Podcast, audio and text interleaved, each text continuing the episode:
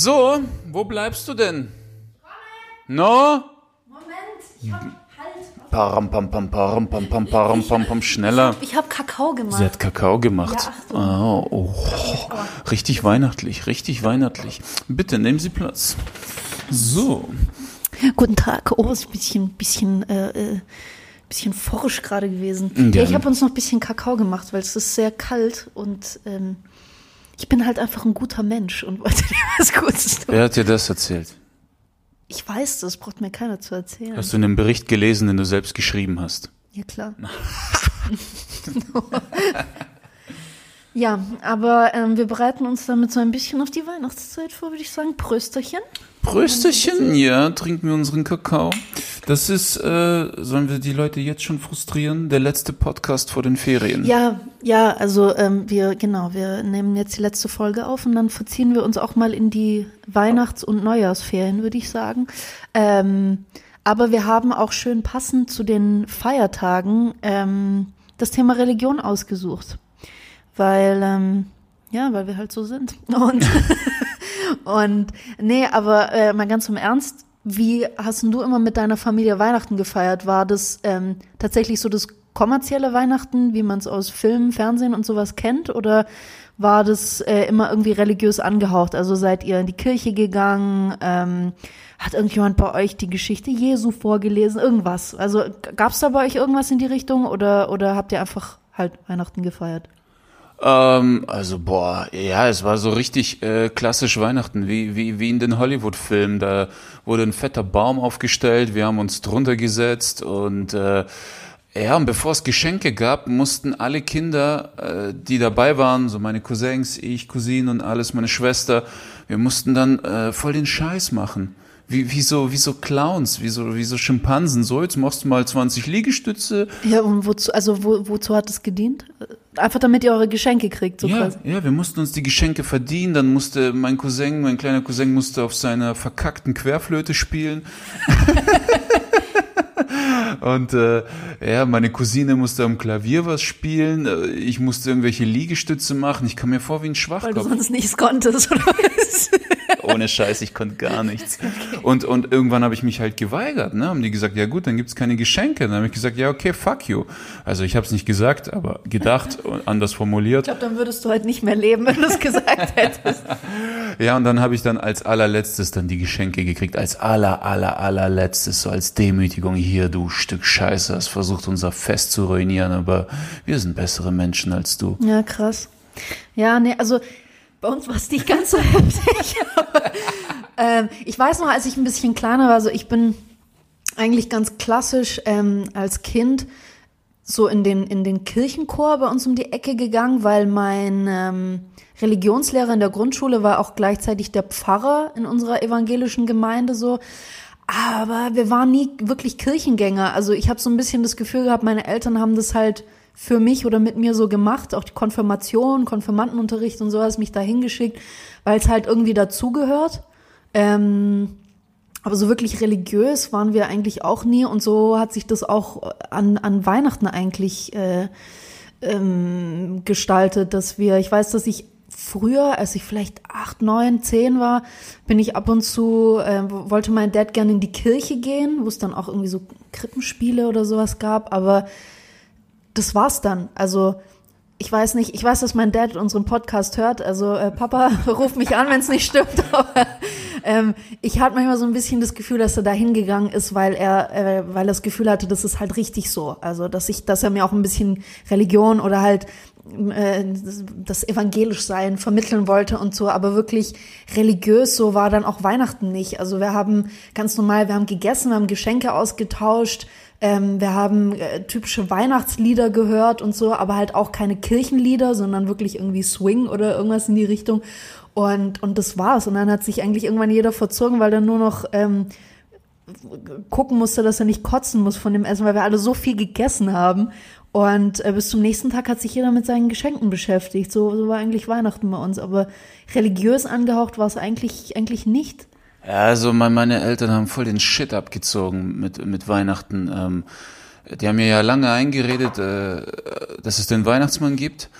Und die haben mir halt erzählt, die haben seine Telefonnummer und, äh, und wenn ich halt Scheiße baue, ähm, dann, äh, dann rufen die ihn an. Und sa äh, ja, wenn ich irgendwas angestellt habe, so, ich rufe gleich Weihnachtsmann an, dann gibt's keine Geschenke. Oder die meinten, ja, du musst noch das Haus putzen, du musst das noch machen und alles, weil ich habe gestern mit ihm gesprochen, du stehst ganz knapp auf der schwarzen Liste und musst ein paar Sachen abarbeiten, sonst gibt's keine Geschenke. Und den also war das bei euch dann eher Richtung äh, nicht Gott guckt zu und und äh, straft dich dann, sondern der Weihnachtsmann hat dann die Rolle eingenommen. Ohne Scheiß, das war so. Und ich habe bis ich acht war, ich habe bis ich acht war an den Schwachkopf geglaubt. Und und äh, in der Schule gab's dann in der Schule gab's dann diese Erzählrunde morgens ne? Äh, wo wo die ganze Klasse im Kreis sitzt und äh, äh, wurde so erzählt ja was habt ihr so am Wochenende gemacht? Wie waren eure Ferien und ich sitz da mit acht und sag ja, meine Mom hat wieder mal den Weihnachtsmann angerufen Weil sie hat seine Nummer und ja, ihr Pisser, eure Mom hat sie nicht, ihr Vollidioten. das ist krass, ja. Äh, wie haben da so deine Mitschüler reagiert? Sprachlos. Okay. Äh, das fand ich cool von denen, dass niemand irgendwie sagte, du Vollidiot. Meine Lehrerin war auch so sprachlos. Das war so, wie wenn du äh, an einem Tisch rülpst, der sehr gut erzogen ist aber, der Tisch war gut erzogen. Na, du weißt, der Tisch. Man sitzt am Tisch, ja, voller Snobs, machst bäh und alle, mm, ja, mm, ja, okay. Das war bestimmt, naja, eine Ausnahme. Und äh, so haben die mich angeguckt, als ich vom Weihnachtsmann erzählt habe.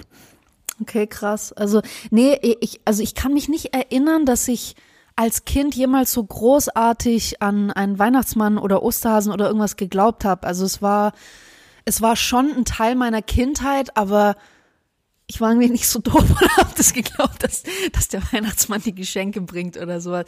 Aber ja, mal abgesehen davon, ähm, bei wem wird denn noch wirklich Weihnachten so gefeiert, dass der eigentliche Grund für diese Weihnachtsfeier noch im Vordergrund steht. Also es ist mittlerweile ja so kommerziell geworden, dass es wirklich nur um, um die Geschenke geht, weil das wirklich etwas, wie gesagt, kommerzielles ist. Es geht darum, Geld auszugeben vor Weihnachten, genauso wie es auch an Ostern ist, wie es am Valentinstag ist.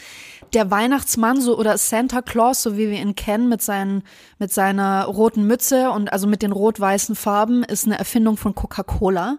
Das wissen auch nicht sehr viele. Ja, das ist, ähm, war, ich weiß nicht, wann das erfunden wurde. Ich glaube in den 30ern, 40ern, aber tatsächlich um Coca-Cola äh, auch winterfähig zu machen.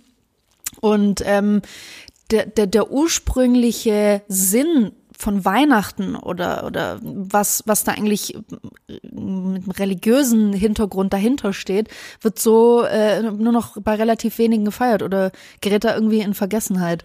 Ja, aber es ist trotzdem äh, ein schönes Ritual, weil du nimmst dir am Weihnachten Zeit, an bestimmte Leute zu denken, die, also Leute aus deinem engsten Kreis. Du machst dir quasi Gedanken, was könnte denen gefallen? Weil an sich materiell gesehen ist Weihnachten sinnlos. Du schenkst mir was, ich schenk dir was.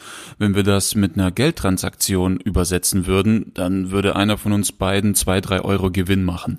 Mhm. So, aber mit Materiellen sieht man das eben nicht und es schmeichelt einem, weil man, man sieht halt, okay, er hat sich in der Hinsicht so und so viele Gedanken über mich gemacht, so und so gut kennt er mich. Jetzt mein Dad zum Beispiel, von dem hast du immer nur ein Kuvert mit 50 Euro gekriegt. Der macht sich keine Gedanken, der sagt, fuck you, Alter, du hast Geld, mach dir selber Gedanken, hab Spaß damit.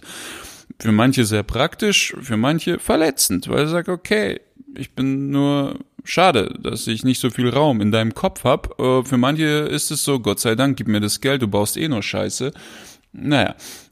Und äh, ja, aber an sich äh, religiös, äh, also ich bin kein Fan von äh, Religion. Also sag mal, glaubst du an Gott? Das ist eine gute Frage. Also ich glaube, dass es etwas etwas gibt. Ähm, ich würde es eher als eine Energieform bezeichnen, aber ähm, woran ich nicht glaube, ist an dieses an etwas Personifiziertes. Also ich glaube nicht, dass da ein alter Mann im Himmel sitzt und, und ähm, äh, dann über uns urteilt, über unsere guten und schlechten Taten. Also das kann ich mir nicht vorstellen. Viele, ähm, ich glaube, ich weiß nicht, ob das tatsächlich mit religiösem Hintergrund geschieht, aber viele sagen ja, dass eigentlich Liebe und Gott und so, dass das alles dieselbe Energie ist. Also dass das existiert, äh, ist ja eigentlich klar. Also jeder, der, der auch liebt oder geliebt hat oder ähm, jemals in seinem Leben lieben wird, der, der, der spürt das, ja, wie, wie es einem warm ums Herz wird oder wenn in irgendwelchen schönen Situationen einem die Tränen in die Augen steigen, da ist irgendwas da. Aber dass das wirklich, wie gesagt, irgendwie ein alter Mann ist, der da im Himmel sitzt und weiß nicht. Nee, ehrlich gesagt nicht. Ja, also ich glaube auch an so eine gewisse höhere Macht, die die Dinge leitet und lenkt und gewisse Dinge irgendwie dir entsprechend zurechtrückt. Aber in der Hinsicht, du hast die freie Wahl. Also ich merke es immer, wenn ich irgendwie eine Entscheidung treffe oder mir irgendwas vornehme, wie sich meine Umgebung dementsprechend ändert. Mhm. Weißt du? Dann treffe ich plötzlich die richtigen Leute, mit denen ich die richtigen Gespräche habe, dann ergibt sich hier was und da was und man kommt dem Ziel näher, wo ich sage, okay, dieses Ganze hier, äh, man kann es selektive Wahrnehmung nehmen, aber so im Großen und Ganzen sage ich, das ist so eine höhere Macht.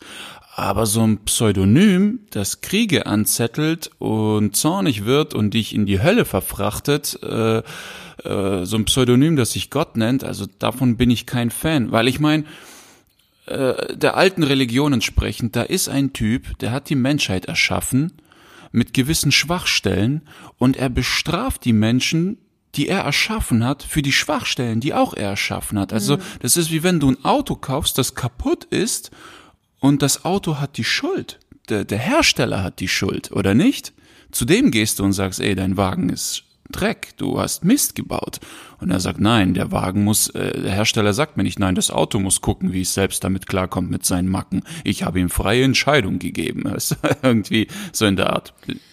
Ja, schon. Also für mich gibt's insgesamt drei Probleme, die ich mit, ähm, mit Religion, vor allem aber auch mit, mit dem Christentum habe.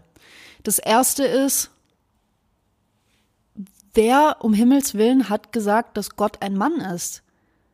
Das heißt, die ganze Welt wurde von einem Mann erschaffen. Wer, wer kann das beweisen? Wer hat, also warum ist es nicht eine Frau? Das heißt, die ganze Religion basiert darauf, dass ein Mann, der im Himmel sitzt oder sonst wo, die Welt erschaffen hat. Wo bleibt da das Weibliche drin? Das, das, das ist was, was für mich fehlt. Ähm, gibt ja dieses schöne Lied von Ariana Grande, God is a Woman, fand ich zum Beispiel sehr cool. Mhm. Ähm, das nächste Problem, das ich habe, ist dieses Konzept von Himmel und Hölle. Ähm, das heißt, ich muss mein ganzes Leben lang so leben, als stünde ich nonstop unter Beobachtung dieses Mannes, also Gott, ja, der dann, wenn ich sterbe, darüber urteilt, ob ich zu ihm in den Himmel darf oder in die, wie du sagst, in die Hölle verfrachtet werde, zum, zu, zu Satan, zum Teufel oder wie man ihn auch sonst nennen mag. So. Für mich sind Himmel und Hölle eigentlich das, was wir hier auf der Erde erleben. Als Mensch.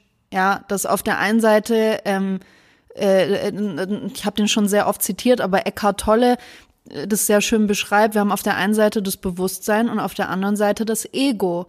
Und das, was da quasi äh, zerrt, aneinander zerrt, ja, das eine, was man tief in sich spürt und, und das andere, was meistens unser Kopf ist, ja, sehr beeinflusst von dem, was können andere Leute von mir denken, äh, wie sieht denn das aus und so weiter und so fort. Das ist für mich Himmel und Hölle, das ist in uns drin. Und das ist einfach ein, ich finde es, ich finde dieses Konzept einfach so schwierig. Und daraus ergibt sich für mich das dritte Problem, das heißt, wir haben ja gar keinen freien Willen. Wenn alles, wenn die Kriege, die hier auf, auf der Erde äh, stattfinden, wenn die ganzen Seuchen, Corona zum Beispiel, ja, ein Virus, der auf der Welt ausbricht, wenn das alles ist, was anscheinend Gott uns auf die Erde schickt, damit wir daraus was lernen oder sonst irgendwas,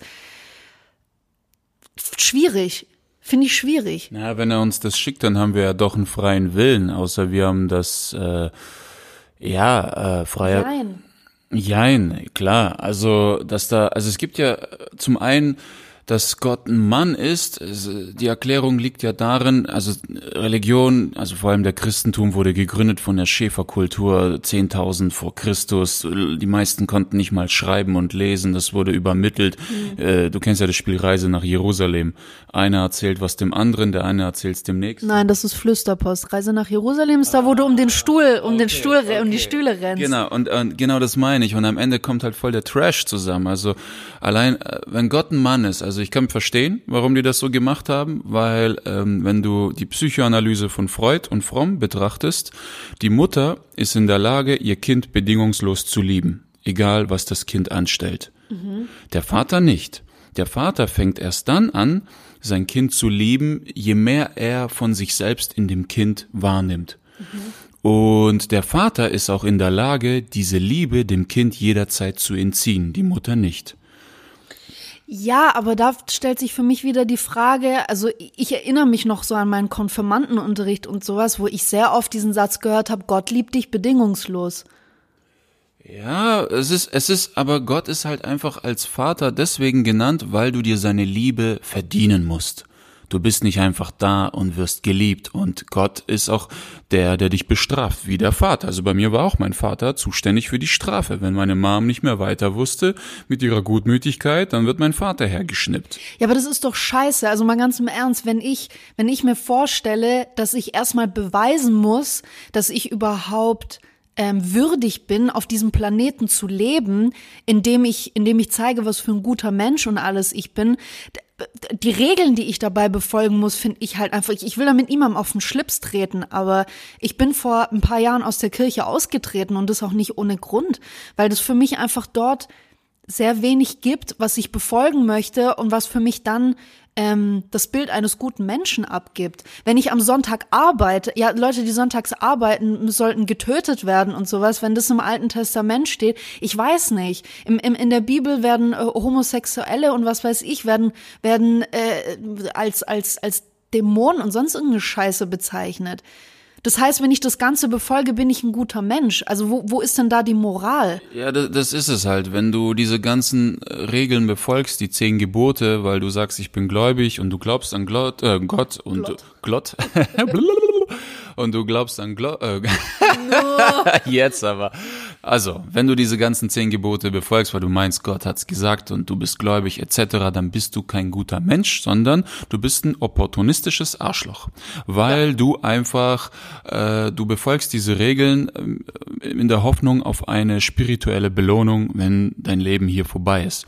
So, und das Problem ist jetzt auch, dass Religion auch den IQ sehr stark mindert. Tausend Studien haben es belegt, weil äh, vor allem klassische Religionen wie die Katholiken und die klassischen Muslimen, sorry, aber es ist so, weil die viel mehr Wert legen auf das Leben im Jenseits als auf das Leben im Diesseits und sich zu sehr auf das Leben im Jenseits fixieren, indem sie Rituale befolgen, Regeln befolgen und so weiter, sind sie im Diesseits nicht mehr so konzentriert. Und mhm. das schmälert ihren IQ, ihr Horizont ist dann einfach begrenzt. Und ein Punkt noch, in jeder Religion, wo Gott ein Mann ist, ist nicht in jeder so, aber mhm. in jeder, wo Gott ein Mann ist, ist dieses Volk Frauen gegenüber verachtend.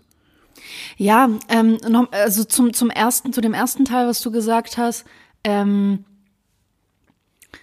ja, könnte ich so sagen. Ich, ich weiß aber nicht, ob ich das damit begründen oder ob, ob ich wirklich sehen könnte, dass es den Intellekt schmälert weiß ich nicht.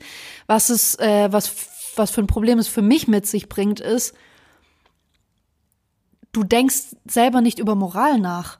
Das heißt, du folgst einem, wie du sagst, einem, einem Katalog von Regeln und von gewissen Ritualen, die du regelmäßig tun sollst. Zum Beispiel im, im Islam ähm, müssen die eine bestimmte Anzahl am Tag in Richtung Mekka beten, ja, ähm, oder auch im Christentum das Fasten, äh, das es auch im Islam gibt, äh, lauter solche Dinge. Du hinterfragst, aber erstens hinterfragst du nichts davon und zweitens, du setzt dich überhaupt, also du setzt dich wenig mit anderen Menschen auseinander. Ich meine, guck dir mal die Geschichte an, wie lange irgendwelche Missionare und sonst was zu, äh, wie sie gesagt haben, wilden Völkern gegangen sind, um die zur Vernunft zu bringen und alles. Was haben die dort angestiftet? Die haben den den kompletten Bezug zur Natur entrissen.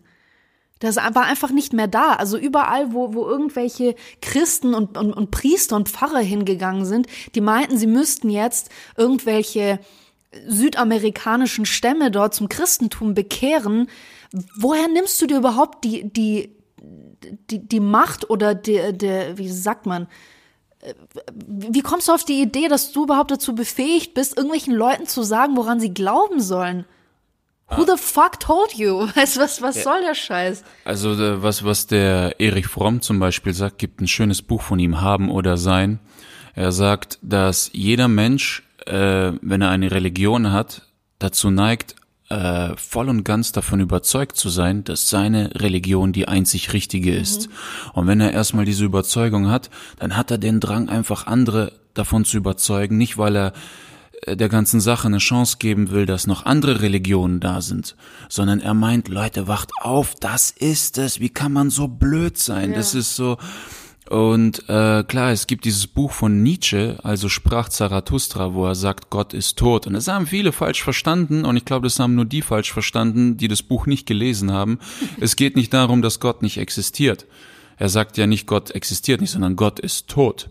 Das bedeutet, dass jeder für sich selbst Verantwortung tragen muss. Das ja. heißt, wenn du in der Scheiße sitzt, sollst du dich nicht hinsetzen und beten und so ein Shit, sondern kümmere dich um deine Probleme. Alle irdischen Probleme sind auch irdisch lösbar. Das ist dieses, dieses geheuchelte, lieber Gott, hilf mir und so weiter. Was ich aber cool fände, wenn du schon betest, was helfen kann, ist, wenn du betest, dass du einen Tausch anbietest. Dass du sagst, mhm hilf mir in dem und dem Fall und ich verspreche dir, die und die Neigungen komplett abzulegen. So gut, mhm. so, ich werde sie ablegen. Wie, weiß ich noch nicht, aber ich krieg das hin. Weißt du, so ein Tausch. Aber wenn da wirklich ein Mann existiert, der eh alles sieht und du glaubst an den Typ und du betest einmal im Schaltjahr und sagst, eh, kannst mir helfen, der Typ wird sagen, Alter, ich guck dir schon eine Weile zu. Es hat einen Grund, warum ich nicht helfe, okay? Was bietest du zum Tausch an? Was hast du für mich? Das ist halt auch das nächste Ding. Also es gibt ja auch im Christentum diesen, diesen schönen Begriff der, der Sünde und der Sünder. Mhm. Ja, und ich fand schon als Kind immer dieses Konzept vom Beichtstuhl bei den Katholiken sehr fraglich, weil das heißt ja im Endeffekt, ich kann ziemlich viel Scheiße bauen. In, in dem Fall ist ja Scheiße, keine Ahnung, wahrscheinlich auch Sex vor der Ehe oder ähm, dass Nicht man überall. halt, ja, aber dass man auch, oder wenn man homosexuell ist, gilt man ja in manchen Religionen als Sünder, ja. Das heißt dann, egal was für eine Sünde ich begehe, das heißt auch wenn ich morde, ja, gibt ja, gab ja genug Psychopathen in der Geschichte der Menschheit, die immer im Namen Gottes gemordet haben, weil die meinten, er hat's denen gesagt. Ähm, das heißt, die können eigentlich im Prinzip machen, was sie wollen, und sobald sie in den Beichtstuhl gehen und einem Priester oder einem Pfarrer beichten, was sie getan haben, und der denen sagt, du bist von deinen Sünden reingewaschen, dann ist alles wieder okay. Und das macht diese Person dann zu einem besseren Menschen. Oder was? Weil er seine Sünden jetzt von seinen Sünden befreit wurde. Das verstehe ich nicht. Na, nicht alle. Manche Priester sagen, okay, du hast jemanden getötet, äh, du musst dich der Polizei stellen und erst dann nehme ich dir die Sünde ab. Ja, schon, aber trotzdem, das heißt, nachdem er sich gestellt hat, ist er wieder reingewaschen. Mhm. Verstehst du, was ich meine? Damit habe ich ein Problem. Das heißt, wenn ich das vergleiche, ja, jemand wie ich, ich würde niemals im Leben jemanden töten. Ich würde, ich, ich tue mein Bestmögliches, um in, in, in, nach meiner Definition ein guter Mensch zu sein. Das heißt, ich versuche allen Völkern offen gegenüber zu sein. Ich versuche allen ähm, Menschen mit unterschiedlichen sexuellen Orientierungen immer offen zu sein. Egal was. Ich bin einfach erstmal jedem offen und ich akzeptiere jeden. Ja, und nur weil jemand jetzt im Christentum behauptet, ja, Homosexualität ist eine Krankheit und es muss geheilt werden oder sonst was, ist er deswegen jetzt ein besserer Mensch, weil er diesen Katalog aus der Bibel befolgt? Und ich bin deswegen jetzt ein schlechter Mensch oder wie? Vor allem Offenheit ist ein Zeichen von Fortschritt. Also wenn du in gewissen Dingen dich einfach verschließt, dann äh, entwickelst du dich nicht weiter, beziehungsweise dein Volk. Also siehst du ja die, wie heißen die Amish, Amish People? Amish. Ja, siehst ja, die sind ja voll zurück, die sind ja im Mittelalter, weil die einfach in vielerlei Dingen verschlossen sind und sagen, nein, da wollen wir nicht durch. Und äh, es hat natürlich hat Religion auch viele Vorteile. Ne? Es, es, es versetzt, es, es bringt dich dazu, Berge zu versetzen. Du, der Glaube, der Glaube macht dich stärker, er macht dich freier, er macht. Äh, es kommt nur darauf an, wie du diese Religion auslebst. Also auch da sagt Erich Fromm bei Haben oder Sein, er spaltet ja die Menschen in der Form von Haben und in der Form von Sein. Mhm. Der Mensch, der im Haben lebt, der definiert sich zum Beispiel über materielle Güter. Ich bin toll, weil ich dieses Handy habe, diese Wohnung, dieses Auto. Mhm. Und äh, so jemand, der im Haben ist, der hat auch viel Wissen. Jemand, der im Sein lebt, hat tiefes Wissen, aber nicht viel Wissen. Okay. Aber in den Bereichen kennt er sich sehr gut aus, wo er ist. Und er definiert sich über seine Seele, seinen Charakter. Das mhm. jetzt in, in, in Bezug auf Religion.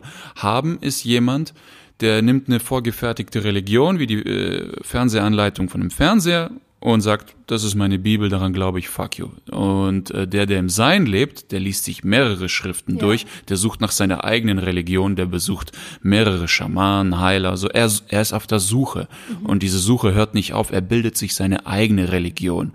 Und hier muss ich sagen, ähm, ähm, ich, Religion ist Privatsache. Ja. Weil ich habe schon enge Freunde an die Religion verloren, weil die, diese Diskussion, diesen Bullshit, die bringen nichts. Du, ich kann jetzt mit irgendeinem Christen mich unterhalten. Sein Ziel wird es sein, seine Religion zu verteidigen. Mein Ziel wird es sein, meine zu verteidigen. Und je gut, je besser meine Argumente sind, angenommen, ich habe das Argument, das seine Religion zerschlägt. Bei der Bibel ist es sehr einfach. Er zieht sich zurück, liest die Bibel nochmal durch und kommt wieder mit stärkeren Argumenten. Das ist einfach nur ein Krieg. Ja, ich glaube auch nicht nur, dass es darum geht, ähm, die eigene Religion zu verteidigen, sondern vor allem auch darum, den anderen davon zu überzeugen, dass die eigene die beste ist. Wie du vorhin gesagt hast. Also ich glaube, problematisch wird es beim Glauben dann, wenn er zum Fanatismus überschwappt.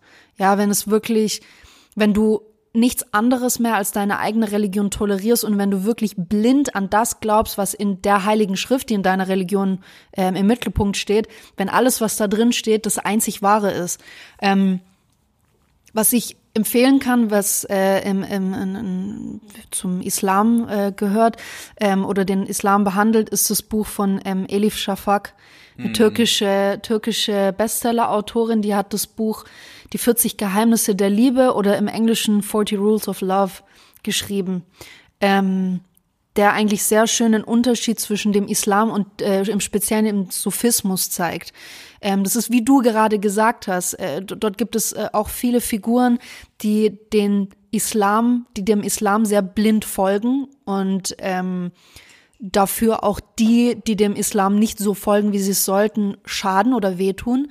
Und dann gibt es diese Sufis, die, äh, wie du mit den Menschen, die zu dem Sein gehören, die eben nach der, nach der Wahrheit suchen, die, die allen Menschen gegenüber offen sind, die, die erstmal, erstmal alle einfach lieben, die komplett vorurteilsfrei sind und ähm, nach der eigenen Wahrheit suchen, anstatt einfach das zu glauben, was im Islam steht und vor allem auch zwischen den Zeilen lesen.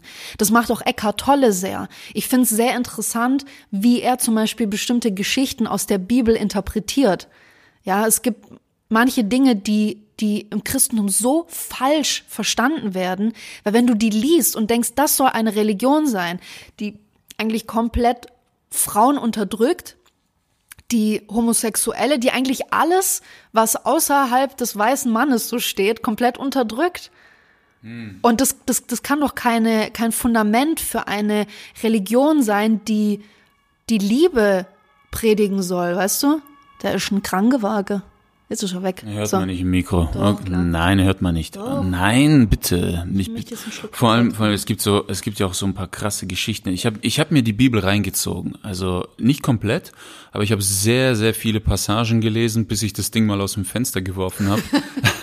Und es gibt einfach, im Alten Testament wird ja viel davon gesprochen, Auge um Auge, ne? Rache mhm. und das Ganze. Erst im Neuen Testament, als Jesus kommt, gibt's äh, Liebe deinen Nächsten und verzeih ihm halt die andere Wange hin und so. Halte ich beides für Schwachsinn ähm, weil es einfach beide beides Extreme sind. Ja. ja, wenn die wenn Liebe die Lösung für alles ist, wenn ich nach Hause komme und meine Schwester wird gerade vergewaltigt, mein erster Ansatz ist nicht, oh je, ich muss ihn irgendwie mit Liebe besänftigen. Ich hau ihm in die Fresse und bringe ihn um, wenn es sein muss. Ne, das das du musst eigentlich um um deine Liebsten zu schützen Hass aufbringen. Es ist, es ist eine Balance. Zu viel Liebe schadet genauso wie zu viel Hass. Das ist, du brauchst die Mitte, dass du Gewalt anwendest, wenn du es nicht, weil du es willst, sondern weil du es musst, dass du, weißt du, was ich meine? Ja, aber da ist, da, da zieht sich ja wieder die Grenze. Wer sagt denn, wann ich was muss? Also wann, wann entscheide ich? Das ist ja genau das, warum viele, viele, die, wie ich vorhin gesagt habe, im Namen Gottes gemordet haben, gesagt haben, sie mussten es tun. Ähm, da, da, da, da unterscheidet sich für mich auch, weil wirklich da, da denke ich anders. Wirklich wahre, pure Liebe wird dich niemals dazu verleiten, zu töten. Das ist, das geht schon in Richtung Fanatismus oder sonstiges. Das ist für mich wirklich schon ein Extrem, aber das ist keine pure Liebe. Aber, aber was machst du, wenn deine liebste Person in Gefahr ist und gefoltert wird und du gerade reinkommst und du hast die Chance, das zu unterbinden? Was machst du? Natürlich würde ich dann, würde ich dann diese Person versuchen, da rauszuholen und würde dem Täter in irgendeiner Form wehtun, dass er von ihr ablässt. Aber das ist, erstens ist es eine Extremsituation und zweitens, ich tue das ja auch nicht nur aus Liebe, ich tue das aus Moral und aus Pflicht.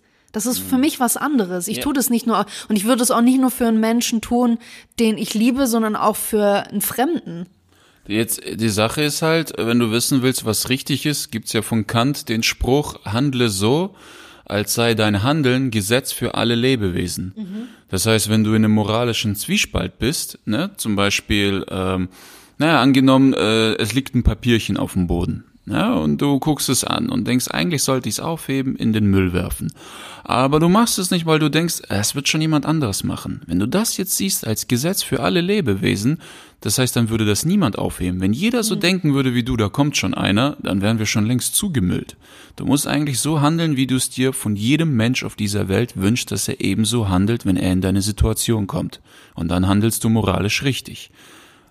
Genau, und dann kommen wir wieder dahin. Das heißt, du handelst, wenn du, wenn du noch mal, wenn wir noch mal auf diese Extremsituation zurückkommen, du handelst da ja nicht aus Liebe, du handelst aus moralischer Pflicht oder aus moralischem Bewusstsein, aus einem, ja, doch, finde ich, aus einem Pflichtbewusstsein. Nicht ganz, das, das splittet Kant auch wieder. Er definiert zwischen Pflicht und Moral. Er nennt es kategorischen Imperativ, hast ja sicher schon gehört. Das heißt, wenn du ein Papierchen auf dem Boden siehst und du denkst drüber nach, boah, ich habe keinen Bock jetzt das aufzuheben, aber ich muss es, weil ja, ich soll's schon machen, dann handelst du nicht aus Moral, nicht aus Liebe, sondern aus Pflicht, weil du eigentlich innere Neigungen hast, gegen die du ankämpfst. Wenn du aber das Ding einfach aufhebst, ohne einen Gedanken daran zu verschwenden, weil du das einfach tust, so wie wie wie wie wie wie die Mutter ihr Kind bekocht, weil sie es einfach tut aus Liebe. Dann es gibt also Moral ist eigentlich entspringt der Liebe. Es ist eine Teilmenge der Liebe. Schon auch. Es sei denn, du musst gegen innere Neigung ankämpfen, dann handelst du aus Pflicht, nicht aus Liebe. Aber diese Pflichten sind für Leute notwendig, deren Liebe beschädigt ist, Ah, ja, um das okay. System zu schützen. Ja, aber dann kommt es auch wieder auf die, auf die Extremsituation, die du vorhin genannt hast, kommt es ja auch dann wieder darauf an, ist es eine Person, die ich kenne? Ja, weil wenn es eine Person ist, die ich nicht kenne und ich könnte einfach wieder flüchten, in dem Moment muss ich ja entscheiden, eigentlich ist mein erster Impuls abzuhauen und meinen eigenen Arsch zu retten. Aber in dem Moment, da würde ich dann ja, äh, da würde ja mein Pflichtbewusstsein angesprochen werden. Wenn ich aber, wenn da aber jemand gefoltert wird oder jemandem wehgetan wird, den ich liebe, dann, dann handle ich ja aus Moral, also aus Liebe. Aber ich, das, darauf wollte ich ja vorhin hinaus. Also man muss halt unterscheiden, weil ähm, genau da wird's nämlich eben schwierig, weil dann viele, die eben, äh, sag ich mal, äh, in, in Gottes Namen oder in, in, im Namen der Religion oder sowas getötet haben, genauso wie sehr viele Selbstmordattentäter oder sowas das machen, weil sie meinen, Allah oder, oder Gott oder sonst noch, wer hat es denen so gesagt. Was, was willst du denen denn sagen? Ja, hier ist ja das Problem. Das sagt ja auch Nietzsche in dem Zarathustra-Buch, dass jegliche Moral, die dir an, die, die du dir von außen aneignest, eigentlich Schwachsinn ist. Ich meine, manches ist natürlich nützlich, klar. Also du kannst nicht einfach rausrennen und Leute anpinkeln oder denen ins Gesicht spucken, weißt du? Das ist ja, da sagen dir schon die Eltern, ey, gehört sich nicht. Es ist aber eine fremd auferlegte Moral. Aber ab einem bestimmten Grad solltest du dir deine eigene Moral zurechtlegen. Es ist äh, Moral ist einfach die die die Leute schämen sich über bei Rot über die Ampel zu gehen. Das gehört sich nicht. Dann bin ich kein guter Mensch. Nein, diese Regel ist da, um das System zu schützen, nicht um den Menschen besser zu machen. Im Dritten Reich gab es auch Gesetze und wer die befolgt hat, war damals auch ein guter Mensch und heute wird er als Nazi beschuldigt. Das ist alles relativ. Du musst dir deine eigene Moral zulegen, zu sagen, so wie ich handle, soll Gesetz für alle Lebewesen sein. Und dann bist du ein guter Mensch. Der Rest geht von alleine. Und ähm, ja, und was Religion angeht, also wenn ich eine Religion wählen müsste, würde ich mich für den Sophismus und den Buddhismus, was ja sehr ähnlich ist, entscheiden, weil da ist kein Gott, der über mich richtet, sondern ich bin für alle meine Taten selbst schuld. Du hast da dieses System, dieses Karma-System. Ja. Und alles, was du tust, kommt wie ein Echo auf dich zurück. Entweder in diesem Leben oder im nächsten Leben. So, wo ich sage, okay, das ergibt Sinn, weil wenn du die Welt hier so siehst, wie sie jetzt ist, erscheint dir das alles ziemlich unfair. Da gibt's die Reichen, da gibt's die Armen und so, aber du weißt nicht, vielleicht waren die Armen in einem anderen Leben auch wieder die Reichen, die andere abgezockt haben und jetzt müssen sie ihre Schuld abarbeiten. Dieses System gefällt mir. Das zeigt, jeder ist für seinen Scheiß selbst verantwortlich. Das ist cool. Ja, und da, da ist halt für mich auch das Problem in vielen Religionen begraben. Ähm, das gab's auch schon im alten, im antiken Griechenland damals. Da ging man davon aus, dass der Mensch eben keinen freien Willen hat, sondern dass er von den Göttern gesteuert wird. Das heißt, wie baust du denn dann dein Straf- und dein Gerichtssystem auf? Wie willst du bestrafen, wenn derjenige, der zum Beispiel einen Mord begangen hat, sagt, ja, ich kann ja nichts dafür, die, die Götter haben mich dahin gelenkt, ich würde das ja selber nie machen. Du kannst ja gar kein Strafsystem aufbauen. Wie willst du das denn machen? Und da ist für mich, das, das geht auch im, im, im, im Christentum und auch im Islam oder sonst wo weiter. Das heißt, alles, was ich tue, ähm, tue ich entweder, kann ich immer damit rechtfertigen, dass ich das in Gottes Namen getan habe oder in Allahs Namen oder sonst irgendjemanden und äh, dass ich das tun musste. Ich würde das ja selber nie tun, aber wenn Gott mir das sagt, dass das das Richtige ist, dann muss ich das halt machen. Da, da ist für mich wirklich ein gigantisches Problem dahinter und ich glaube, dass sich das dann auch ähm, dorthin zieht, dass wie du vorhin oder wie wir beide vorhin gesagt haben, dass die Leute die schon sehr fanatisch werden, gar nicht anfangen, sich eine eigene, sich ein eigenes moralisches Gebilde aufzubauen.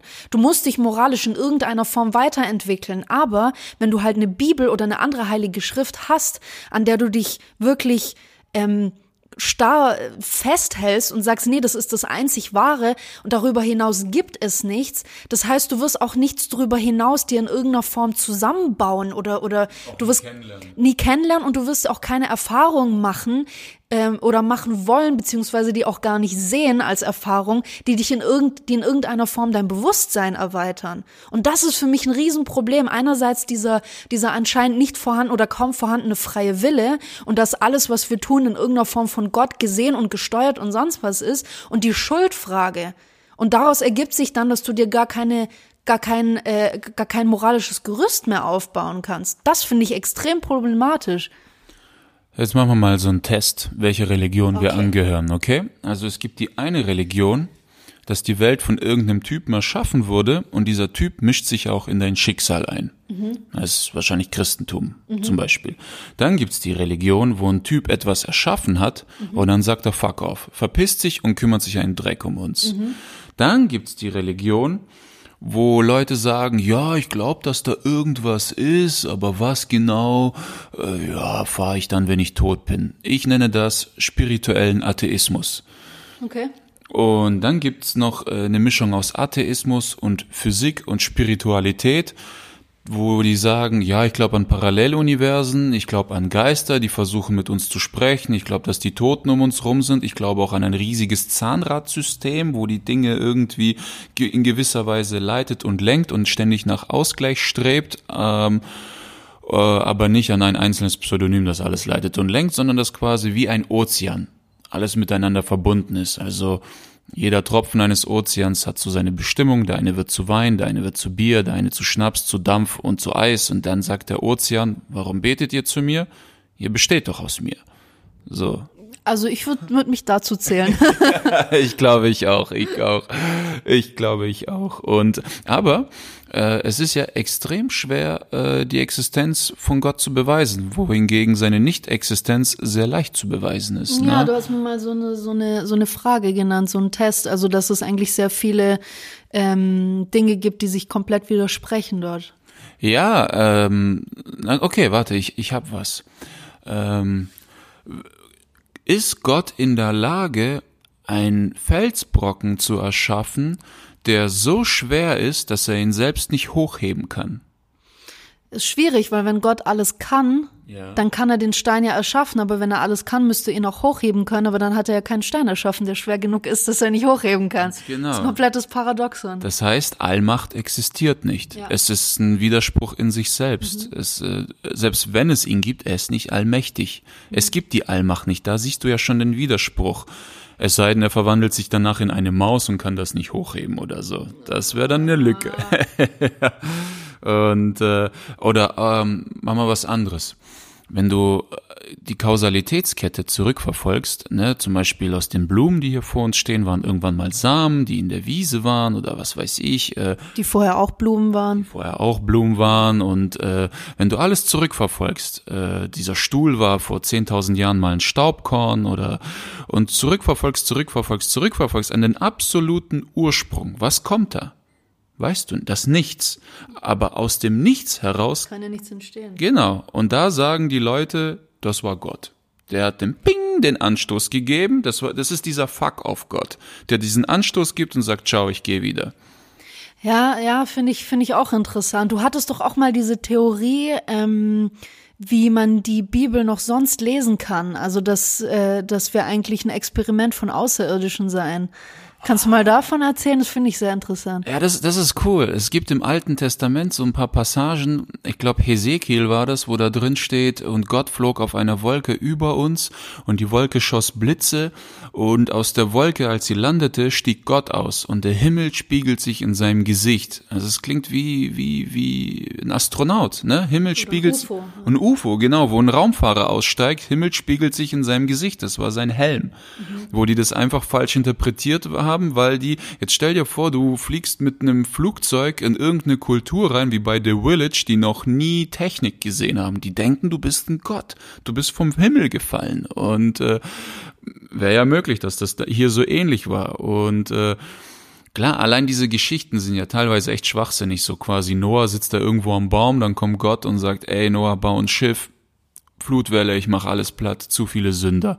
Ruhig, wenn ich Noah wäre, wenn ich sagen, Alter, es ist überstressig, verwandle doch die Typen in Blumen, dann hast du deine Ruhe, ich meine Ruhe. Jetzt stell dir vor, du bist Noah, musst in so eine Höhle gehen und jetzt Löwen fangen und mit Antilopen in ein Schiff stopfen. Und oben sitzt Gott und gibt dem Teufel gerade einen Fuffi und sagt, Alter, du hattest recht, der macht es wirklich. Geil. Und da gibt's halt auch diese Alien-Theorie, dass da äh, hier diese Kolonie gelandet ist und die Menschheit erschaffen hat. Weil wenn du den Genesis liest von der Bibel, da wird Gott in in einer Wir-Form zitiert. Mhm. Wir haben den Menschen erschaffen nach unserem Ebenbild. Wir haben uns an seinen Frauen vergnügt und solchen Sachen. Und äh, es gibt diese Theorie, äh, Erich von Däniken, die unterhält mich sehr. Warum gibt es keinen Film davon, dass die angefangen haben, sich selbst mit anderen Tieren zu kreuzen? Die Außerirdischen. Genau. Ja. Das, äh, so sind anscheinend die Zentauren entstanden, die Zyklopen. Dann haben sie sich selbst mit Affen gekreuzt und hatten dann ihre Sklavenfarm. Und irgendwann, als diese Sklaven anfingen, eigenes Bewusstsein zu entwickeln, haben die gesagt, ey, lass hier alles in die Luft jagen, soll eine Flutwelle die platt machen und wir hauen ab mit den Ressourcen. Und dann haben, hat einer von den Aliens anscheinend diesen Noah gewarnt, gesagt, Alter, die fluten alles, rette, was du kannst und sieh zu, dass du wegkommst. Und so dann aufgeschrieben, die Götter haben mich gewarnt, sozusagen, weißt du? Ja, das ist schon krass. Das ist für eine abgefahrene Theorie. Was ich auch sehr spannend fand, das habe ich jetzt auch schon öfter gelesen, dass ähm, vor allem das Christentum die Natur extrem verteufelt. Wusstest du, dass der Naturgott Pan mhm dass der äh, das exakte Ebenbild von dem ist, was wir im Christentum als den Teufel kennen. Der hat Hörner, der hat Hufen, der hat einen, der hat einen langen, langen Schwanz so stellen wir uns Satan eigentlich vor. Wenn du auch Kinder fragst, so, ja, ist halt der Teufel, der hat halt Hörner und der hat halt Hufen und alles und der sieht ganz böse aus.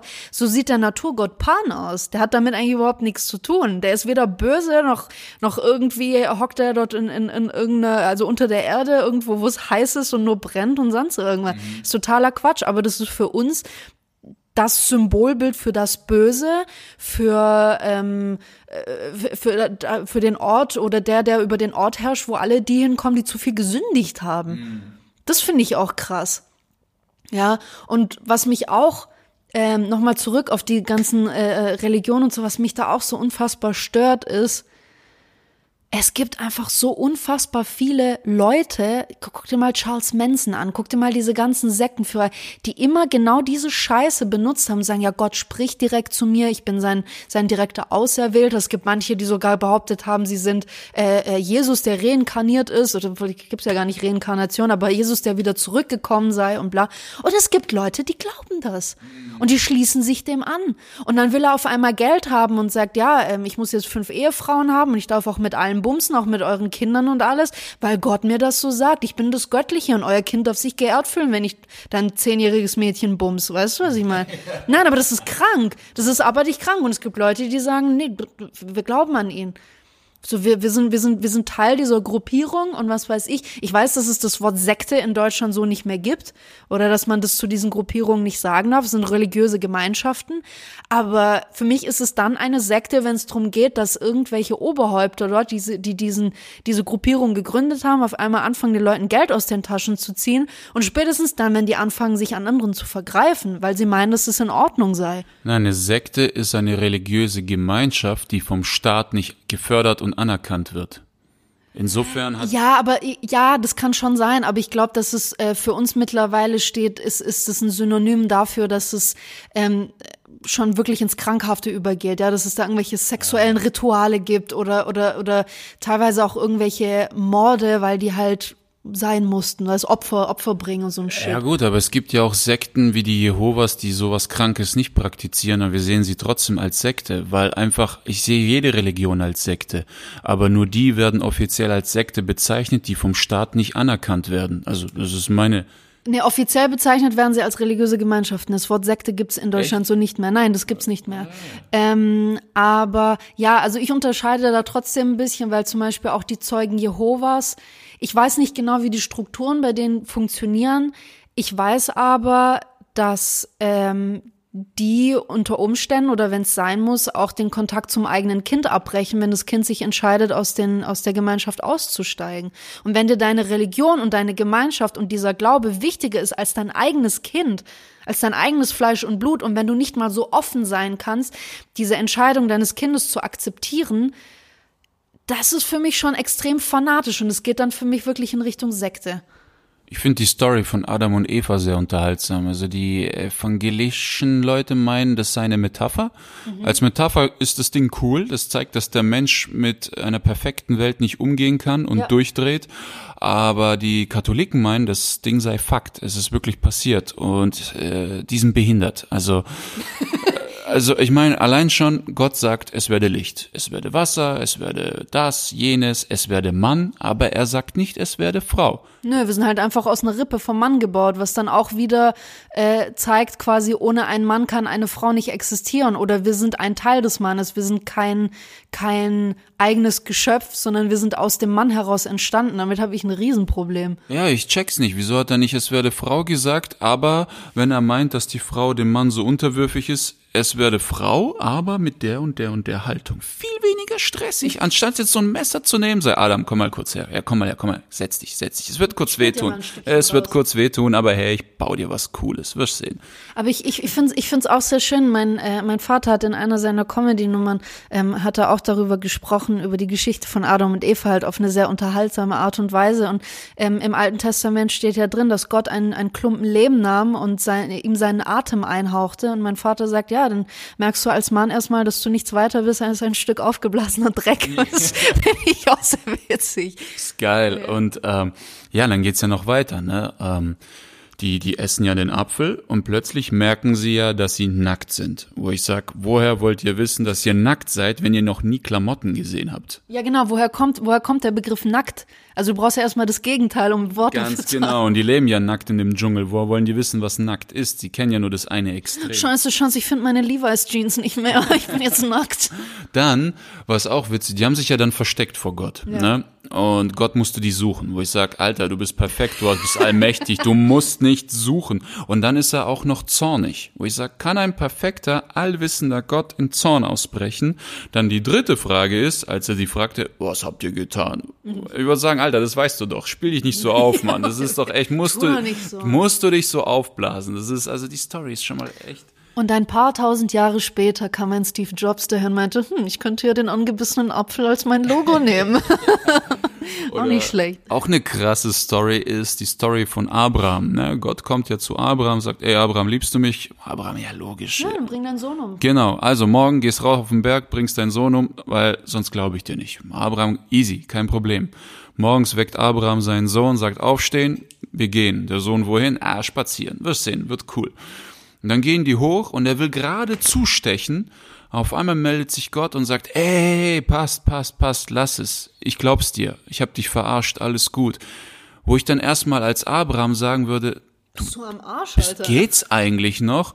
Und zum anderen, ähm, weißt du, wenn du die Gläubigen fragst, die Gläubigen werden dir sagen, ja, er wollte Abrahams Liebe unter Beweis stellen. Wo ich sage, nein, Kannst du auch anders machen, Alter. nicht, nicht nur, nicht nur, Gott ist allwissend, der ist perfekt, der weiß alles, der muss, dem musst du nichts beweisen. Zweitens wollte Abraham nichts, äh, etwas deutlich vermitteln in dem Alten Testament, und zwar, ich bin alles, du bist nichts, wenn ich will, machst du alles für mich. Und das zweite Problem ist, na, jetzt stell dir vor, dein Dad weckt dich eines Morgens und sagt, Schatz, wir gehen spazieren.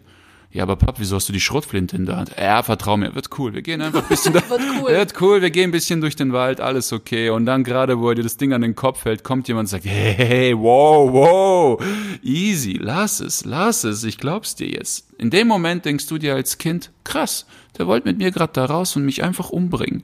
Das, Ja, aber das ist dann auch so ein Ding. Also als, als Sohn von Abraham würde ich mir auch denken, so, okay, also da hockt ein alter Mann im Himmel, der dir das befiehlt und du liebst ihn mehr als deinen eigenen Sohn. Das ist schon hardcore. Ja, das ist halt die Belohnung ist halt, weißt du? Das ist Belohnung. Das ist wie, äh, ja, Alter, das ist einfach krank. Das ist einfach krank. Deswegen sage ich immer, Religion ist Privatsache. Wenn du an etwas glaubst, schön für dich, aber halt deine Fresse. Weil es bringt nichts, mit anderen zu diskutieren, weil die sind nur damit beschäftigt, ihre Religion oder ihren Atheismus zu verteidigen, was deinen Hass gegen sie nur verstärkt und du nur noch fanatischer wirst, um deine noch, deine Argumente zu stärken. Dann entstehen Missverständnisse. Vor 100 Jahren sind dadurch Kriege entstanden und deswegen Die gibt's auch heute noch. die gibt's auch heute noch, ja, wegen Religion immer noch, aber nur in den Ländern, die irgendwie mental 300 Jahre zurückliegen. Aber, ja, aber es ist so. Es ist so. Es ist einfach schwachsinnig und sich wegen sowas zu streiten. Deswegen, Religion gehört nach Hause, eingesperrt, behalt's für dich und wenn's dich beflügelt, schön für dich. Das ist meine Meinung. Ja, ich meine, also wir leben in Deutschland in einer Demokratie und in den Grundrechten steht auch drin, dass bei uns Religionsfreiheit herrscht, bei uns besteht auch Meinungsfreiheit. Das ist alles schön und gut. Ähm, aber woher zum Teufel nimmst du dir das Recht heraus, irgendjemanden von deiner Religio- Religion überzeugen zu wollen? Leben und leben lassen, wenn du meinst, oder wenn jemand meint, dass es, äh, dass diese äh, Religion, sei es äh, Christentum, Buddhismus, Hinduismus, Islam, Judentum, sonst noch irgendwas, dass das für dich das Richtige ist, mach das. Finde ich auch völlig in Ordnung. Aber es wird dann problematisch, wenn irgendjemand versucht, andere davon zu überzeugen oder, oder Religion dafür für irgendwelche, für irgendwas zu nutzen als Vorwand, um etwas tun zu können oder tun zu dürfen oder weiß nicht, keine Ahnung. Ich, ich, ich finde sowas immer extrem schwierig und wie du auch sagst, es macht einfach keinen Spaß, mit solchen Leuten dann zu sprechen, weil es läuft früher oder später läuft es auf irgendeine Diskussion hinaus und man geht dann irgendwie wütend auseinander, äh, weil der eine den anderen dann nicht von, von seiner eigenen Wahrheit überzeugt hat. Und dann wird es einfach wirklich schwierig. Ich weiß nicht, also wenn ich etwas als meine Religion bezeichnen kann, dann ist hör auf, ein Arschloch zu sein, einfach, versuch einfach ein guter Mensch zu sein. Das ist alles. Ich meine, wenn du siehst, dass irgendjemand auf der Straße angegriffen wird oder so, ich als Frau hätte Angst, da dazwischen zu gehen, aber ich würde wenigstens die Polizei rufen. Das ist das Richtige.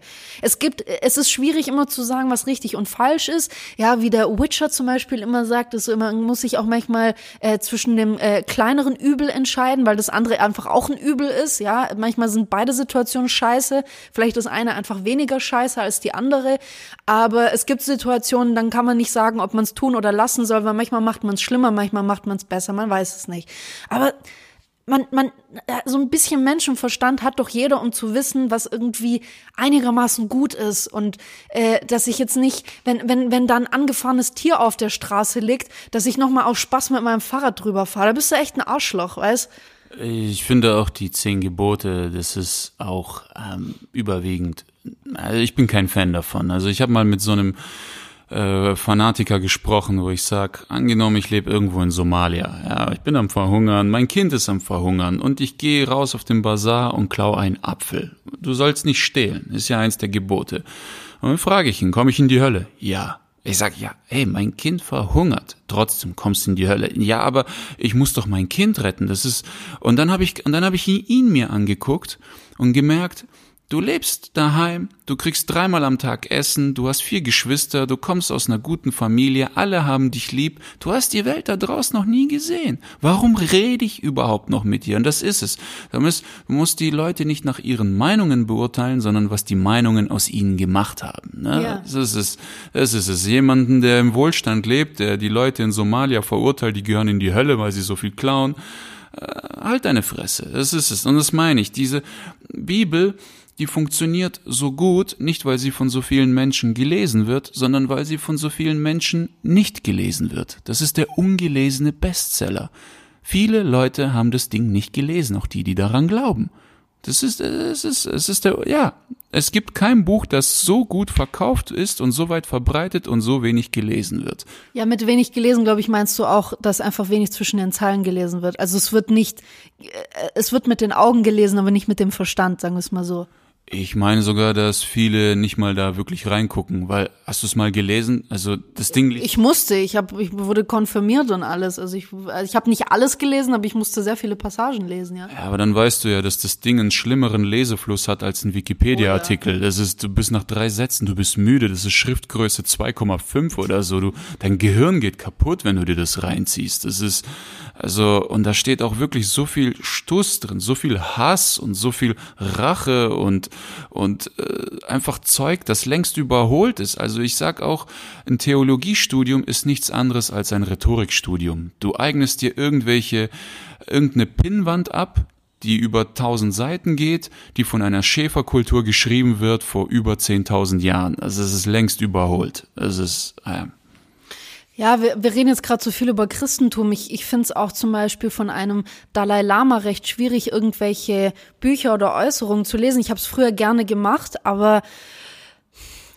weißt du, wenn ein Dalai Lama lächelnd vor dir sitzt und und äh, du hast ihm über über Selbsthass und Selbstzerstörung oder irgendwas äh, erzählt, weil du depressiv bist oder sonst was und er grinst dich an und sagt, was ist Selbsthass? Wo du erstmal denkst, cooler Typ, also dass er so positiv ist und alles. Ja gut, aber der hockt dann dort in seinem Tempel, der macht ein paar Staatsbesucher und alles. Der hat nie in seinem Leben der musste nie in seinem Leben gucken, wie er seine Kinder nächsten Monat versorgt. Der musste nie gucken, wie er seine Miete reinkriegt. Der musste nie wirklich diese Arbeit verrichten, die wir hier in der westlichen Werkwelt verrichten müssen. Was heißt, er lacht uns aus? Das würde ich nicht sagen. Er, er, er kennt diese Welt, wie wir sie hier haben, nicht. Er hat das nie gelebt. Steck ihn mal hier für die nächsten zehn Jahre in Köln in eine Wohnung und sag so, du arbeitest jetzt irgendwie sieben Tage die Woche am Band mit Nachtschichten und sonst noch irgendwas. Du musst gucken, dass du dir deinen Urlaub verdienst, ja. Dann äh, hast du viel zu wenig Geld, um wirklich gutes Essen einzukaufen. Dann fängst du an zu rauchen, dann fängst du dies oder das und dann will ich ihn nach fünf Jahren nochmal fragen, ob er vielleicht immer noch grinsen muss, wenn er das Wort Selbsthass hört, weil er nicht weiß, was das ist. Das ist für mich einfach schwierig. Und äh, das ist auch das, was du sagst, was, was wahrscheinlich in, in vielen Religionen, nicht nur im Christentum, sondern auch im Islam oder sonst irgendwo äh, äh, äh, einfach besteht oder passiert. Wenn der Horizont nicht stetig erweitert wird, und das passiert auch durch Reisen, ja, durch Reisen, durch Lesen, durch, durch äh, verschiedene Filme anschauen, verschiedene Menschen kennenzulernen, mit verschiedenen Menschen zu sprechen, einfach Offenheit. Ähm, dann kann es passieren, dass du solche Situationen nicht nachvollziehen kannst und dass wenn dich irgendjemand fragt, ja, äh, was ist jetzt, wenn meine halbe Familie irgendwie äh, verhungert und stirbt und alles, äh, soll ich jetzt kein Brot klauen, damit ich die versorgen kann, weil ich dann in die Hölle komme? Ja klar. Ja, und was ist mit den Leuten, die überhaupt erst ähm, ein Land in so ein Verderben gestürzt haben? Was ist mit uns, die hier ähm, nicht monatlich irgendwie ein bisschen Geld an diese Länder schicken können oder an irgendwelche Organisationen, die dort helfen? Was ist mit uns? Wir kommen da nicht in die Hölle, weil das nicht in den zehn Geboten steht. Du sollst deinem Nächsten Geld schicken, am besten an UNICEF irgendwas, liebe weißt du? Nächsten, liebe deinen Nächsten wie dich selbst, das ist es ja, ist ja. Ja, aber machen die das? Also würde, würde, würde ein fanatischer äh, scheißegal was es ist, würde ein, ein fanatischer Religiöser, der absolut überzeugt davon ist, dass seine eigene Religion die richtige ist, würde er jetzt zum Beispiel, nehmen wir mal einen Christen, ja, weil das auch in der Bibel einfach drin steht, dass zum Beispiel Homosexuelle krank sind. Würde der jetzt, wenn er ein guter Christ sein möchte, würde er jetzt einen hungernden, frierenden Mann bei sich aufnehmen und ihm helfen? Ja, weil er sagt, hier Nächstenliebe und alles. Und dann kommt bei dem Gespräch raus, der Mann ist homosexuell und sagt, nee, jetzt verlässt du mein Haus. Du bist krank, geh. Ich glaube, da tickt jeder auf seine Weise unterschiedlich. Da habe ich auch unterschiedliche Ausführungen gesehen. Also ich hatte auch Gespräche mit meiner Großfamilie, die oldschool baptistisch sind und sagen, Homosexuelle sind gleichgestellt mit Tieren, das sind keine Menschen. Und ich hatte auch Gespräche mit anderen Fanatikern, die sagen, nein, ich verstehe den Vers so, dass Gott die nicht toleriert und er bestraft sie dann, wenn die sterben. Wir sollen ihnen aber trotzdem entgegenkommen als seines Menschen wie wir und Gott kümmert sich dann um die, wenn, wenn dann das Jenseits auf die zukommt. Aber es ist doch auch krank. das heißt, die haben gar keine Daseinsberechtigung hier. Das ist doch beschissen, mal ganz ehrlich. Es ist eigentlich so eine umformulierte Form von Arroganz. Wir kümmern uns um euch, weil unser Boss das sagt, aber auf euch kommt schon noch eine Scheiße zu. Mhm. Und also zum Abschluss sage ich, ich war, ich bin jetzt so ein bisschen böse auf Religion abgegangen. Ich bin selbst äh, mehr oder weniger religiös, ich weiß es nicht, aber ich sag, lest die ganzen Sachen, hinterfragt sie und haut so einen fetten Filter drauf, der nur das raussortiert, was sich für euch gut anfühlt und dann habt ihr eure Religion zusammen und dann dann dann dann passt das schon, aber lasst die Finger von diesen 10.000 Jahre alten Schriften, wobei der Sophismus da wiederum und die, die Schriften Buddhas wieder echt geil sind. Ja, es gibt solche und solche. Also ich, ich glaube, ich meine, da hat uns äh, der Film Life of Pi, glaube ich, alle einfach eine schöne Seite gezeigt, weil es ein kleiner Junge war, der sich nicht für eine Religion entscheiden konnte oder auch nicht festlegen wollte, weil er irgendwie in jeder Religion so die schöne Essenz gesehen hat. Und auch in dem Buch, das ich vorhin genannt habe, die 40 Geheimnisse der Liebe, äh, gibt es einen Sufi, der dort eigentlich die, die Hauptfigur ist, der eigentlich immer wieder bestätigt, dass jeder Religion eigentlich Liebe zugrunde legt. Und es geht einfach wirklich nur darum, dass wir alle gute Menschen sind, die uns alle einfach lieb haben. Das ist so, das ist, und alle, alle Religionen sind halt anders ausgeführt. Man hat, man hat Variationen, man hat auch Variationen von Göttern oder von einem Gott, an dem man glaubt, aber im Kern sind die alle dieselben. Und ich glaube auch, dass diese Propheten, die in jeder Religion da waren, egal ob es Buddha ist, ob es Jesus ist, ob Mohammed, waren alle dafür da, um den Leuten das halt irgendwie klar zu machen. Leute, habt euch einfach lieb, ist alles gut, aber hört auf, egoistisch zu sein. D diese Nächstenliebe finde ich gar nicht so doof, ja. Aber Nächstenliebe kann auch einfach sein, kann auch einfach Selbstliebe sein, weißt solche Sachen. Und ich finde, finde an sich, jede Religion hat eine wunderschöne Essenz in sich und jede Religion hat auch ich weiß nicht, ich, ich war immer fasziniert von, von heiligen äh, Gebäuden, seines Kirchen, Synagogen, Tempel oder sonst was. Ich fand die immer unfassbar beeindruckend und oft war da wirklich so eine richtige, wenn du da reingehst, war da so eine richtige Magie drin. Ich war total verzaubert davon. Wenn ich dann aber an die Religion dahinter denke und denke, wie sie heute ausgeübt wird, wird mir schon wieder unwohl zumute, mhm. weißt? Ja, und ich glaube auch, also so ein Typ wie Jesus, ob er, es ihn gab oder nicht, keine Ahnung. Also ähm, es gibt ja nicht viele fremde Schriften, die seine Existenz bezeugen, außer die Bibel selbst. Insofern ist das schwer zu sagen. Und im Römischen Reich hat er für sehr viel Aufruhr gesorgt und in den römischen Schriften findest du ja kaum was über ihn. Aber wenn es ihn gegeben hat, der Typ hatte ganz andere Absichten. Der Typ war ein Heiler, der Typ war, der Typ war ein Redner, ja. Und ich meine, wenn ich irgendwie solche Fähigkeiten hätte und ich würde den Menschen helfen wollen und äh, man würde mich danach boykottieren und ich sehe 100 Jahre später, dass es eine Religion gibt, die heißt Nikitus.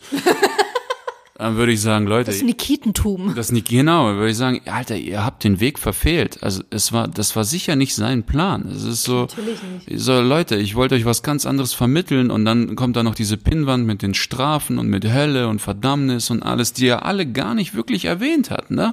Und äh, das ist es, das, das ist halt traurig. Es ist äh, genauso wie Buddha mit seinem, äh, dass da so ein Kult daraus entstanden ist. Es gibt ja auch einen aggressiven Buddhismus, der die Christen gefoltert hat, als Missionare ins alte mhm. Japan gekommen sind. Also jede Religion hat hat ihre Kriege geführt. Ja, und versucht ihren Glauben mit Gewalt zu verteidigen.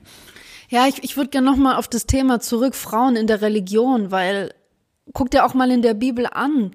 Die, die, die, Frau, die äh, anscheinend in Jesus verliebt war, Maria Magdalena, war eine Hure. Ja, wo in irgendeiner Form spielt eine Frau dort eine große Rolle. Gott ist ein Mann, Jesus ist ein Mann. Alles natürlich auch weiß, wobei heute auch viele bestätigt haben, viele Ethnologen und alles, die haben gesagt, nee, da wo Jesus herkommt und alles, waren die mhm. Leute früher einfach dunkelhäutig. Ja, das ist, ist kein weißer Typ. Und, und, und das, das, das ist für mich auch problematisch. Guck dich mal in der Religion um. Der Papst ist immer ein Mann gewesen. Es gab diese, klar, es gab damals diese Geschichte von der Frau, die sich als, als Mann ausgegeben hat und, und, und auch zum Papst ernannt wurde und alles. Und dann, du musst dir mal geben, es gab früher diese Stühle und das ist kein Scheiß. Es gab Stühle, die ähm, beim Papst, der, der, der hatte einfach keinen Sitz. Und da kam jemand und der hat unten reingegriffen nach dieser Päpstin, damit es nicht nochmal passiert. Die haben geprüft, ob die Eier haben. Das ist richtig krank einfach. Warum kann eine, warum gibt's keine Päpstin? Warum gibt's das nicht? Mhm. Und auch Gott muss immer irgendein Typ sein, der da im Himmel sitzt. Warum ist es nicht einfach eine Energie, die komplett geschlechterfrei ist? Warum muss das ein Mann sein? Warum muss Jesus ein Mann sein? Warum, wenn hier irgendein Typ durch Köln läuft mit seinen schulterlangen Haaren und einem Bart, alle sagen, öh, der sieht aus wie Jesus. Nee, der sah so nicht aus. Oder Charles Manson. Charles Manson. Ja, Charles Manson genauso. ja, Charles Manson sieht aus wie Jesus, so, genau. Ja, nee, aber ich finde es irgendwie, ich finde es irgendwie bekloppt, vor allem, dass man äh, ich, ich, ich habe ein Problem damit mit Frauen, die fehlen mir einfach in der Religion, zumindest auch eine Rolle, was für eine was die Frau dort eigentlich gespielt hat. Wo sind die Frauen dort? Weiß nicht, mir, mir fehlt so dieses, dieses, auch äh, nicht nur Frauen an sich, sondern das Weibliche generell. Wo, wo ist es dort? Wo ist es in den Heiligen Schriften?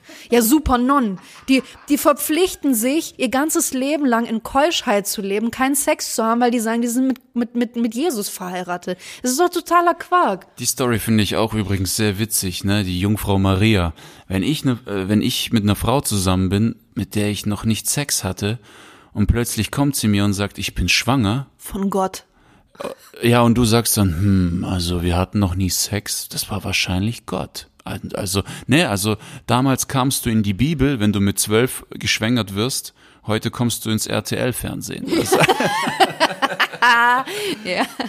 Und ich finde auch schon die Story total bescheuert. So, es ist einfach un unbefleckte Empfängnis und alles. Es ist und dass die Leute hier immer noch sitzen und warten, dass Jesus zurückkommt und hier aufräumt und oh, es ist das ist das Ding. Es kommt keiner, der hier aufräumt. Wir sind für unsere Scheiße selber verantwortlich. Du kannst nicht dein Leben lang nur Kacke bauen und dann meinen, irgendwann bin ich von meinen Sünden reingewaschen. Das ist totaler Humbug. Mal ganz im Ernst. Ich kann doch nicht permanent irgendwie Scheiße bauen und dann denken, das ist halt alles danach weg oder ich warte, bis Jesus kommt. Das ist, ich, ich könnte kotzen, wenn ich sowas höre, ganz im Ernst, weißt du? Also im Prinzip können wir hier mit den, wir können, wir können mit den Tieren machen, was wir wollen. Wir können am besten mit Frauen alles machen, was wir wollen, mit andersfarbigen auch noch, mit, mit sexuell anders orientierten. Wir können alle machen, was wir wollen, aber am Ende kommt Jesus und räumt auf. Oder? Ja, aber wir dürfen mit den anderen machen, was sie wollen, weil sie Ungläubige sind. Ja, weil sie ungläubig, weil sie Sünder. Wir müssen sehr von ihren Sünden reinwaschen. Ja, das ist ja nicht jeden. Also ich glaube, ich glaube, wir, äh, wir, wir brechen hier mal ab, oder? Also wir haben glaub, Ja, mein Kakao gesagt. ist schon kalt. Naja, da bilden sich schon Eiswürfel. ja. Ich mag, magst du noch einen Kakao? Ja, bitte. Mach mir jetzt einen Kakao. Ähm, zum Abschluss äh, noch kurz, äh, Leute, zieht euch unseren Kanal auf YouTube rein. Ru Ach, genau. Russenpeitsche.